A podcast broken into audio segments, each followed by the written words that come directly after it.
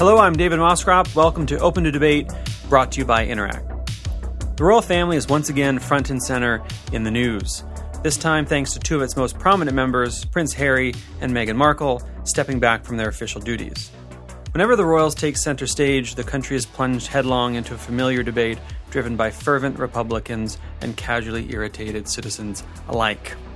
Does Canada need the monarchy? As simple as the question may seem, it's anything but. The monarchy is deeply embedded in the Canadian state, which presents practical issues with getting rid of it, but it may also be desirable and worth keeping thanks to the fact that in many ways it simply gets the job done. Today, my guest is Dale Smith, a freelance journalist in the Parliamentary Press Gallery, author of The Unbroken Machine, and contributor to the book Royal Progress Canada's Monarchy in an Age of Disruption, which comes out this week from Dundurn Press. All right, let's start here. What is the monarchy? Uh, because it's obviously a royal family, it's full of all the trappings that we're used to, but it's also an institution. It's an institution and it's a central organizing function in a system of government like ours. Um, it's hard to think of how our system could really operate as well as it does without having the monarchy in the center of it because it provides um, not only just the kind of symbolic trappings that are kind of necessary within a democratic system, but it's also creates um, that sort of apolitical fire extinguisher at the center of things for when things go off the rail. Right. It's like a little bit of dis- so I think of it a little bit as a as, at times as a buffer, but also as sort of a almost as a something through which authority and power flows. Uh, now, someone might look at that and say, well, so what? It's just it's just symbolic. I mean, what good does that do? At the end of the day, the prime minister still has the power. The courts still have their power. What the police have still got their guns. What is this meant to do? Well, the power of the court stems from the power of the crown. Um, so, I mean, it, it is the the font by which things flow. Um, it's it's hard to um, I guess, think of how we would organize ourselves in a way that doesn't have that central function, kind of just in the in the middle of things, holding everything together. Right. So, I mean, I want to press on this point a little bit because uh, there are different systems. We see them around the world. Some have a, a president. Um, and a prime minister. Some have a president and a Congress with a speaker. Um, some have um, uh, various mixes of those things. Uh, we have a prime minister with extraordinary powers and a, a crown with represented in Canada by the governor general with limited powers. My argument, I, I mean, I'm often a grudging supporter of the monarchy because I look around the world and say, well, I don't see a lot of systems performing much better, and the best example is the United States. Uh, Especially these days. Especially these days. But you could say that it, it, was always going to fail. You know, in political science, there was always a mystery. How is it that the presidential system works nowhere except for the United States? And the answer to the mystery is, well, it doesn't work there either. It doesn't work there anywhere. Uh, what is it about this, this sort of, um, it's not quite arm's length, but this, this uh, slightly removed symbolic authority that makes the system work? Because I mean it, it's there. It, it's all around us. Like you said, mm-hmm. power f- uh, flows uh, through it or from it or whatever you want to say. Um, we say we need it, but but by what mechanism is it doing that work? Uh, one of the things I think the way in which we can conceive it is who has power and who exercises it the crown has power, but it doesn't exercise it. Hmm. And the prime minister exercises power, but doesn't actually own it or control it. And it creates a kind of a tension or a dynamic that reminds one another of you know how they're supposed to operate and in the norms and you know that there is someone outside there for when they violate those norms who can um, rein things in uh, on either end and I think that's something that we don't necessarily appreciate. Um, particularly, you know, we, we complain that the prime minister has extraordinary powers in our in Canada in particular. Uh, it, as opposed to certain other Westminster countries. But at the end of the day, our system nevertheless prevents our prime minister from necessarily developing a cult of personality mm. in the way in which presidential politics does.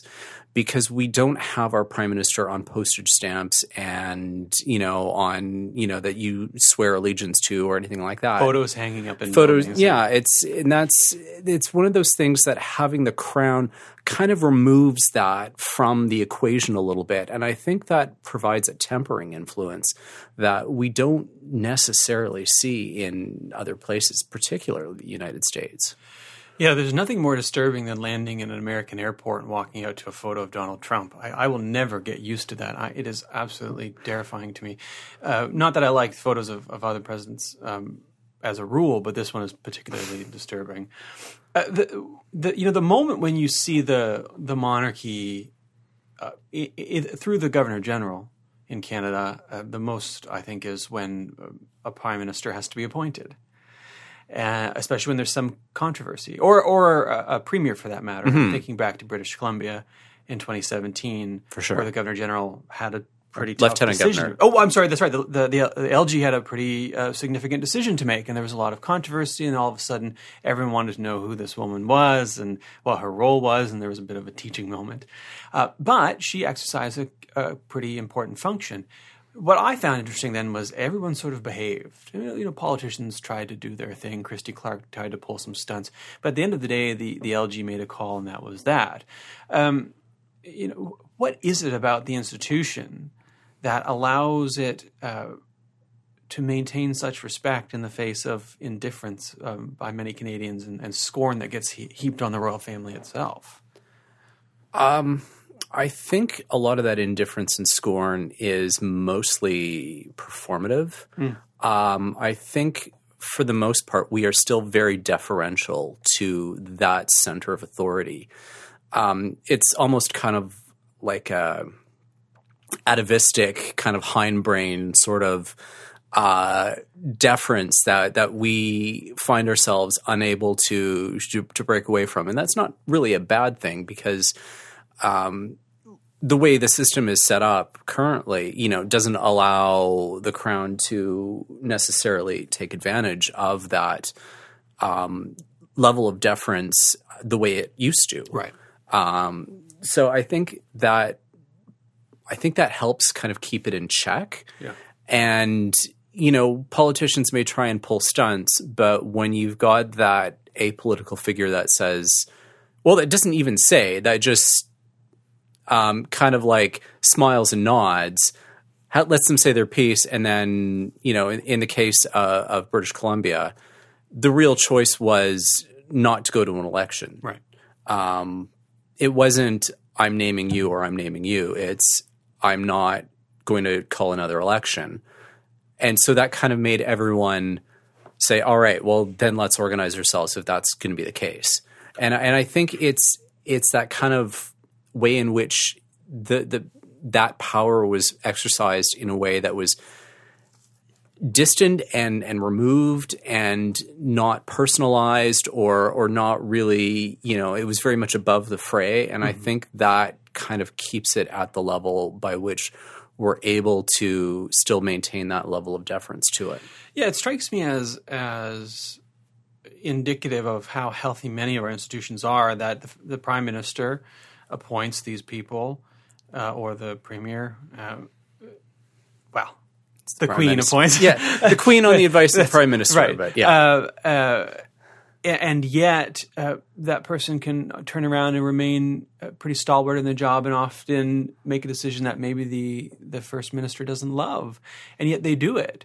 And when I look back on the instances of, of controversy around first uh, LGs or, or, or, governors general, uh, think of Michaëlle Jean and the Harper years and prorogation, it seems to me that they typically make the right call. That whatever they end up doing, even though it might be controversial, it certainly doesn't upset uh, any constitutional uh, norms or any mm-hmm. laws. Uh, that said, the question that follows, I think, from a lot of people that are irritated, not necessarily by the institutions, but but certainly by the monarchy, is couldn't we replace this with something domestic? Do we need it to be? No, she's the Queen of Canada, but it doesn't need to be the Queen of Canada who happens to live in the United Kingdom. Uh, I, I think we underestimate just how Canadianized the monarchy in Canada has become. Uh, you know, we on a certain popular level, you know, refer to to her incorrectly as the Queen of England. Yeah. Never mind, the, there hasn't been a separate crown for England since 1707. Uh, but the way in which the Canadian monarchy behaves is actually very different from the way in which the monarchy in the United Kingdom behaves. Um, and this goes back to early Confederation when the Marquis of Lorne was named the Governor General and he came here with Princess Louise. And everyone in Canada was, we've got a member of the royal family living in Canada. How do we comport ourselves? And we kind of came to this agreement that we were going to give up court matter or manners and kind of a lot of that protocol. And it was just the very Canadian way was let's just everyone have good manners. And as a result, the the Queen of Canada, when she comes to Canada, is a much more informal and relaxed persona than the Queen of the United Kingdom. And I don't think that we necessarily appreciate hmm. that. As well, the way in which we've Canadianized the institution of Governor General, um, with the you know the alternation between Anglophone and Francophone and and so on, is another one of those ways in which we've we've Canadianized the the parts of the institution that dire- you know affect us directly, and it almost becomes a bit of a an exercise in frustration to wonder, well, how can we make this even more Canadian when it's already Canadian? Yeah. Um, I don't know how you would necessarily replace. I, I, I mean, there there's always the the notion that we could you know create a separate line of succession and uh, place a, someone else on the throne uh, post Queen Elizabeth II. Um, uh, you know, there's always Prince Harry being floated around, but um, I think that that is not necessarily uh, the best choice. Um, I half jokingly said, uh, you know, perhaps we should go for Peter Phillips, who is uh, Princess Anne's oldest son, because he married a Montrealer, and so we would have that kind of Canadian dynasty of, you know, we've got the Anglo and the Franco francophone side, and uh, and that, I believe that got Europe into some trouble in the past, though. That that's yeah, they, they relied on that a little too much. a little too much. Yeah. But I, I, I think you know I consider that half jokingly. And one of my monarchist friends uh, absolutely put his foot down and said, uh, "I'm not having the next queen named Savannah being being their daughter." Oh but you know we could always choose a different regnal name. Uh, but that being said, I um, love that. I think that'd be a great name. uh, suffice to say, yeah, uh, like the, we we kind of float these theories out there from time to time, but I don't know that anything necessarily needs to come of it. Um, I, I think the current royal family has enough abiding love for Canada that I don't know that we would be served any better by having a domestic, um, you know, in you know full time in Canada monarch than we do cost sharing it with uh, the the UK. Yeah, so these are the two points I want to dispatch with immediately. Uh, that it would be less expensive, which to me um, seems like an utter canard because it would be more expensive, It'd wouldn't be it? way more expensive. Uh, we've got although a not timeshare near- right now, which is a Yeah. good deal. Uh, although that being said, it would be even more expensive to have a president. So Yes, and, and a complete disaster. Uh, you know, because there's always the question: How do you choose these people? And and frankly, not having to choose them is a blessing. Uh, we've seen what happens when you have to choose them. Uh, uh, the other is, is of course, um, the, the Canadianization point that you raised. That effectively we have that already here, in the function of, of the Governor General. Uh, that said, it relies on the Governor General uh, being chosen wisely. I get the sense that maybe you don't think that was the case in the in the last round. Uh, there are certainly a good number of criticisms as to how uh, Julie Payette has been performing her duties, uh, particularly around some of the ceremonial things. Um, you know, they chose someone who likes to be very hands on and put her in a role where she's not really allowed to be hands on. And that, I think, has created a few problems. And yet we share the same space time continuum, isn't that? The, is that Yes, yes. Thank God for that. I because you wrote about in, in Maclean's at how uh, Prince Harry and, and Meghan could perhaps take on some of the duties that are being um, under uh, performed by Rideau Hall, the Governor General. How would that work? essentially, uh, the governor general uh, or the office of the governor general over the past century has accumulated a number of patronage portfolios, and I think the count was about two, about 250 of them, by which you know the governor general lends his or her support and you know does a symbolic little thing here and there. Um, although some organizations actually have it written into their bylaws that the governor general has a role within the organization um, as kind of a, a symbolic um, board chair head something. Um, but there is a role for that that person. And if the governor general has opted not to deal with these kind of patronage uh, positions we have a monarchy that is that's what they do. Um, and the count that i saw in terms of the number of actual royal patronages that are currently in canada is only about 80 so there's definitely room for members of the royal family to pick up some slack uh, in that area and provide that you know that sense of of cachet and and so on that they can provide to organizations, draw bring attention to them, their causes, that kind of thing, and. Um, you know, it would it would not only I think help keep the monarchy more relevant in Canada, but I think it would also be a bit more of a buffer for when we have a governor general who is less keen on doing these aspects of that job. I mean, I, that seems uh, perfectly agreeable to me. I'm not sure. I mean, if I I spent a lot of time in Vancouver uh, and I loved it, although it was nice to have something to do during the day. So I can imagine that very soon after arriving, the the prince and princess is she a princess? She's not a princess. She's not a princess. She's a duchess. She's duchess. That's right. And and he's not using his prince title anymore. Uh, he's uh, he's no He's longer formerly a- known as prince. yes Yeah. yes. I- They're now just simply the Duke and Duchess of Sussex. Duchess of Sussex is I, I well I have to practice saying that a few times because okay but then let's get to the the heart of the now I, you I mean I I've heard good critiques of the crown the monarchy less good critiques of it a lot of silly nonsense uh, from the exact people you'd expect to hear it from. Uh, the two best arguments I've heard against it are that the the crown and the monarchy the, the monarchy in the United Kingdom specifically can't ever overcome the legacy of colonialism against indigenous peoples on the one hand, and of course the defeat of, uh, of France in uh, in 1759 and, and the legacy of that. So you know. Can this monarchy ever get over its legacy of colonialism? And what about French Canada? To me, those seem like pretty good critiques, uh, although maybe not decisive. Uh, I think they're also slightly ahistorical, though. Um, I think the way in which colonialism happened in Canada was very different than in, in some other countries. Um, and certainly, we have, for the most part, um, indigenous communities have direct relationship with the crown. Um, there was this whole notion about Queen Victoria as the Great White Mother, and they'd signed these treaties with her directly, and then it became governments of the day who no longer were honoring what what uh, those treaties were supposed to stipulate, um, and so I don't know that there is necessarily the same level of um, antagonism to the monarchy amongst Canadian Indigenous peoples as there would be in certain other countries um, where um, colonialism happened very differently than it did here. Um, and, and so I think that's something that we should probably tease out a little more and hear from a few more Indigenous voices in terms of um, how they conceive of their own relationship with the the crown um, than than um, other Indigenous peoples in different countries do.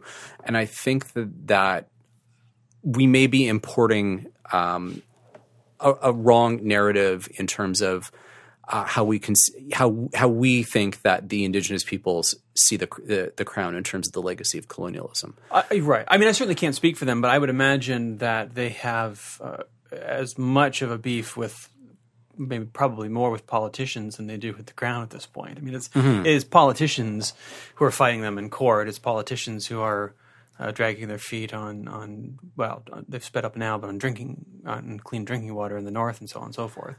Um, but what about Quebec? What about the legacy of of the defeat of uh, what about Je me souviens? This is another one of those areas that has become somewhat ahistorical because one of the things that I learned in the course of reading up on these things is that Quebec used to be actually quite ardently monarchist because French Quebec. French Quebec, um, because um, they, by virtue of being under the English crown, they escaped the horrors of the French Revolution. Um, and Napoleon and and so on so on that came after that because they remained quite religious and Catholic, right? and and um, it wasn't until the Quiet Revolution that the notion that the monarchy was oppressing them started coming to the fore. And that was more political propaganda than it was an actual um, feeling of, um, you know, bitterness over 1759. So it's one of these things where I think we need to just take a, a broader look at history and and perhaps um, you know remind Quebecers that this this was not always so. Um, part of that though comes down to the way in which education is so highly politicized in, in Quebec, and you know the ways in which succeed, uh, successive governments um, constantly tinker with their history courses in order to either exacerbate or or quell grievances. Um, and you know what you know what I think a lot of the feelings on the monarchy um, they have today stem from a lot of that kind of politicization and and propaganda that started in, in the in the sixties. Um, that said, I mean there is um, part of it. It does stem from I think somewhat the the somewhat socialist feelings in Quebec about you know people who live in castles and so on. But um, I think that also just comes down to needing to, I guess, educate people on the trade off of what monarchy is. Um, you know, we allow them to have wealth, but we basically trap them um, into a life of duty, and they don't have lives of their own at that point. You know, they are they are bound to service to the the state. I would not trade all the castles in the world for that life. Yeah, I, well, I exactly. can't imagine. I, I cannot imagine that life. I mean, you you will never be private. You'll never have a private moment again. And as you said, you are bound to duty. I mean, you are locked. You're closer to um, to Rapunzel uh, than than to oh, for God's sakes, to uh, Hugo Chavez. I mean, this is what I, I, I the the social look. I mean, I'm a social democrat. As I was saying last week, and some people quite like this line that I was. Uh, there are days where I'm to the left of Lenin, and then days where I'm not. But um, I that's the least of my concerns. The that that seems to me to be to be the performative bit. I mean, because the thing you trade for that is order yeah, which seems like a good trade. I mean, I, I you know I, I don't see unless you want Evo Morales, you know, you uh, which is fine. I mean, you get the occasional leader who is truly humble, uh, but that's not really the point, is it? I mean, it's not that the symbolic thing seems to be beside the point, which is how do you establish order in such a way that you can create institutions that allow people uh, to be healthy, wealthy, and free. Uh, that's my little irritated rant uh, to, to to irritate my friends on the left. That's all that was.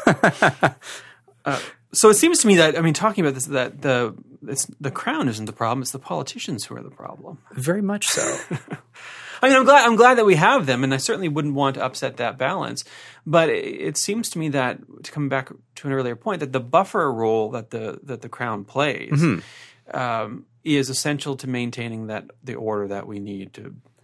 And and it's also important to remember that it took us a long time to get to this position um, where the crown is able to play that buffer role and you know is no longer being the antagonist um, in the relationship. Um, but we are at a point now where we have something that works, and I, I, I think we shouldn't discount that. We've also had now now this assumes a royal family that's behaving more well. let me correct that. This assumes a monarch who is behaving rather well. We can talk about the family a different day. The family is a mess for all kinds of reasons. I mean, obviously, we're living through the the horror of, of Prince Andrew, uh, deeply shocking. Uh, now we're living through the drama of, of, of Prince Harry and the Duchess of Sussex. Um, but Queen Elizabeth has been around since what 1952? Is it something like that? Something like that. Something that. in the 50s. Yeah. Uh, she's been quite good at this job, kind of stalwart. Uh, you know, we often celebrate Queen Victoria for very similar reasons, although she chose Ottawa as the capital and we can maybe have a beef with her there. Uh, but what happens if it's King Charles in the next couple of years? Uh, you know, what happens when the shift comes to, to the next monarch? Well, I wouldn't count on it for another ten years because she's going to be live to be 105. I But, don't uh, that for that much gin in me, I would live for more than a century too. I think part of it, I think, is is we are overestimating um, a lot of what we think Charles would be like as a king, um, which I don't know necessarily um, that a lot of that will pan out.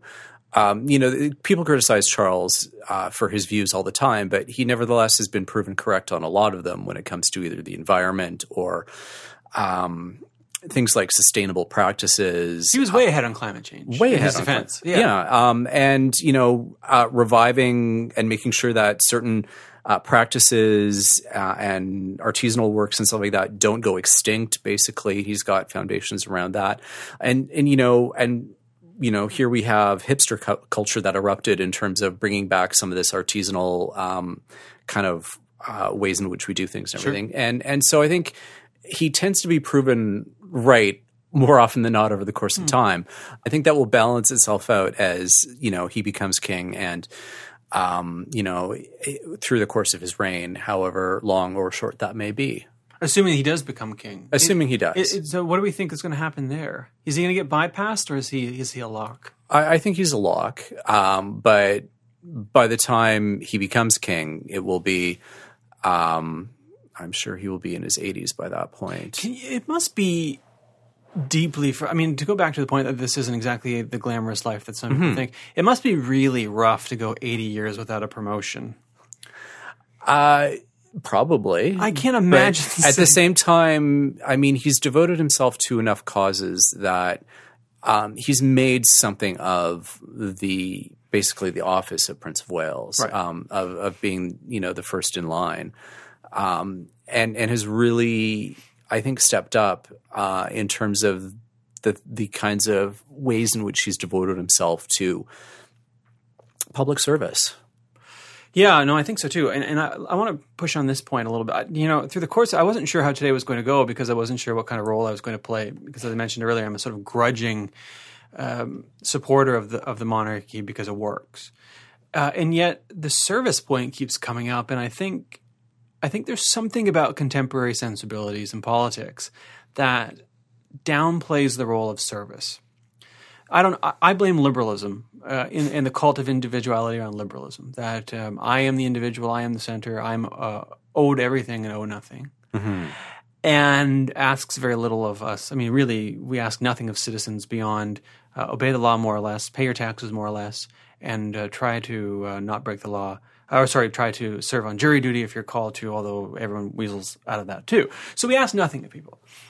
How much is the is the uh, monarchy about uh, that service because it, it keeps coming up and, and to mind it seems like a point that we often lose it's easy to see the headlines about uh, read the headlines about prince andrew or harry and meghan and say oh what a mess mm-hmm. but the service seems to be underplayed Well, uh, and and it comes back to something that the Queen herself said uh, at coronation was how she would devote her entire life to to service, and she Um, did. and she did, and and I don't know that we necessarily uh, appreciate that as as much as as we do. I mean, there was another series of false headlines going around uh, a month or two ago about how she was supposedly going to, you know, step back uh, at age ninety five, and this all had to be put out in terms of the media in terms of no that's not going to happen. She she swore a vow that she would serve the you know the the course of her entire life and um we don't want we don't want a two popes situation. No. Um no, and uh, the as well the notion uh, that Charles would somehow become a regent, even though the monarchy itself does not um, make that decision. Um, that's a decision for for Parliament to make. Hmm. Um, so uh, again, it was it's um, yeah I, we we have not necessarily appreciated. I think the the devotion to service that exists um, with it with the people who are entrusted in those roles. So, what do you think is is going to happen? I mean, we have, I think, pretty stable opinions about the monarchy. I mean, it seems to me that when you ask Canadians, you get some sort of, uh, you know, grudging, like, ah, well, I don't love them. The, you know, they're. I can't remember what percentage of Canadians uh, weren't ha- were unhappy with them. Some are just over half, or something like that. I think. Um, but how much do people care? I wonder. I mean, that's at the end of the day. I mean, if we're asking, does Canada need the monarchy, and you could get a grudging, well, what's the alternative? Uh, the, the corollary to that is, um, do people really care outside of getting outraged? Oh, they, they seem to care when there's a wedding. My yeah. lord, yeah, or, or, or a baby special issue. And and I remember this from a child. As a child, my mother had all kinds of, of memorabilia and collectible things. And if there was a wedding or a child, everyone was watching. But at the end of the day, do, I mean, does, do, do Canadians really care that much about whether or not we keep the institution? Um, it's it's hard for me to say um, because I think there's a generation that very much does care, and there's a generation that thrives on the celebrity culture of a different gen- uh, uh, of the younger generation of royals. Um, but I think for the most part, most people are simply indifferent. Um, some people fall into these um, false narratives about you know the world's wealthiest welfare family, Sure. um, things like that. Which is false because they're self-sustaining. They're self-sustaining. They actually make money Yeah. for for the country, and uh, here in Canada, the only time we pay for anything is when they come to visit. Yeah. Um, so uh, you know, we get a pretty good deal out of it. Yeah, and okay, what about modernization? I mean, so you know, in some senses, Meghan Markle was seen as something different. Uh, she was American. Uh, she's racialized. She was an actress. Um, I saw her in something recently. I was watching an old television show, and she popped in. I was like, "Where does I? Where have I seen that face before?" Um, I don't want to advertise the show. We don't get um, or advertise my bad taste in television, but. Um, and yet it seems like that was a bit of a rocky transition for the family. And I mean, I think some of the bad press they, I mean, look, look here's the thing. They earn a lot of their bad press. I mean, some of it's unfair, but some of it is, is well earned. Um, can the institution and the family modernize in such a way that people look at them and say, oh, okay, that, that seems to have caught up with the times? Um, that's something I'm not really sure because I think it kind of depends as well on the whims of public opinion, um, and that um, kind of think be even more difficult to gauge. Um, I think in terms of, of modernization, the family and and the firm, as they refer to themselves, has been undertaking that for a good decade or two now. In terms of um, just in terms, you know, like financially or aligning themselves with um, standards and practices or um, ways in which they are are seeing things going on in the world um, as part of the Commonwealth and uh, aligning themselves to certain causes.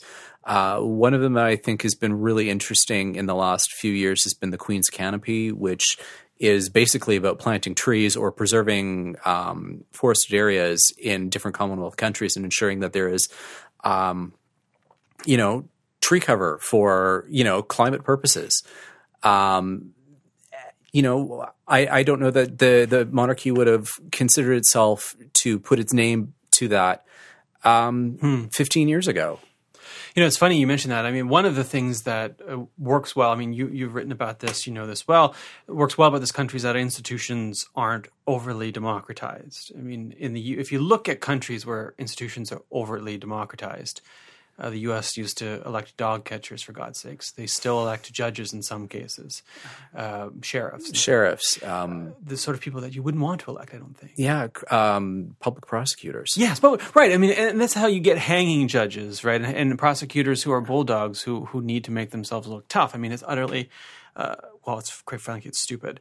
But um, it, you know, it, it, seems to me that having these institutions uh, allows for some forethought in the same way that the Senate might in this country. You know, you know, one of the things I admire about the Senate, for instance, is that they can take on issues that the House of Commons might not want to touch. For instance, assisted dying, where they were ahead of the curve. Yeah, uh, and and I wonder uh, to what extent we fail to appreciate that the monarchy does the same thing. I think we absolutely fail to appreciate it. Um, we we get so wrapped up, particularly in in discourse that is coming basically from American sources. And we start conceiving of our own institutions in an American way and then wonder why aren't we doing things in this American way and not realizing that, you know, you're you're trying to graft um, two completely different animals together and you're going to wind up with a monster in the end. Um, but we nevertheless have these discussions constantly because that's the discourse that we're exposed to. How much of it is about that? How much of it is about the fact that we live next door to the United States? Although I, I, I don't see how anyone could look south and say, well, how can we be more like that? I don't, I, you know, this is what, what eludes me is that who thinks that's better? Yeah, I mean, yes, yeah, the look yeah, of no. I, I, I mean, we we nevertheless hear it all the time. Um, look at at the the calls for you know the the Triple E Senate, for example. Yeah. Um, it's very much trying to graft an American model onto something that works very differently in Canada.